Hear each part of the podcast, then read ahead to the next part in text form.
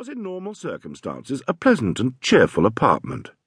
It caught the afternoon sun, and the paper which covered its walls had been conceived in a jovial spirit with someone who held that the human eye, resting on ninety-seven simultaneous pink birds, perched upon ninety-seven blue rose bushes, could not but be agreeably stimulated and refreshed.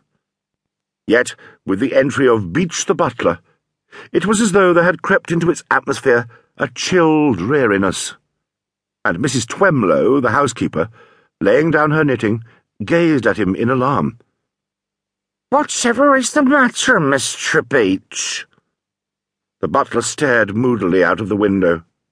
His face was drawn and he breathed heavily, as a man will who is suffering from a combination of strong emotion and adenoids. A ray of sunshine which had been advancing jauntily along the carpet, caught sight of his face, and slunk out abashed. I have come to a decision, Mrs. Twemlow. What's about?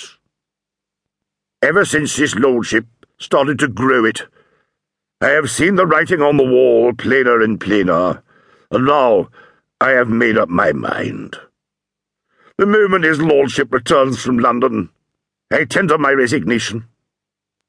Eighteen years have I served in his lordship's household, commencing as under footman and rising to my present position.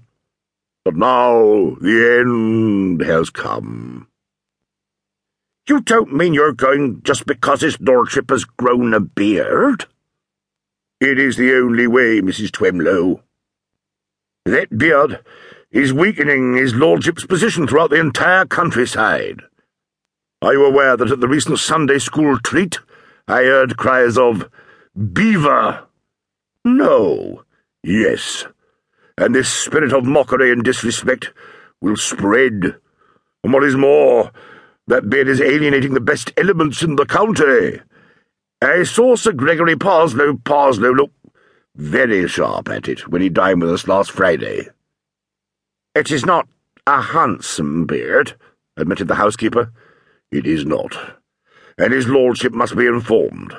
As long as I remain in his lordship's service, it is impossible for me to speak. So I shall tender my resignation. Once that is done, my lips will no longer be sealed.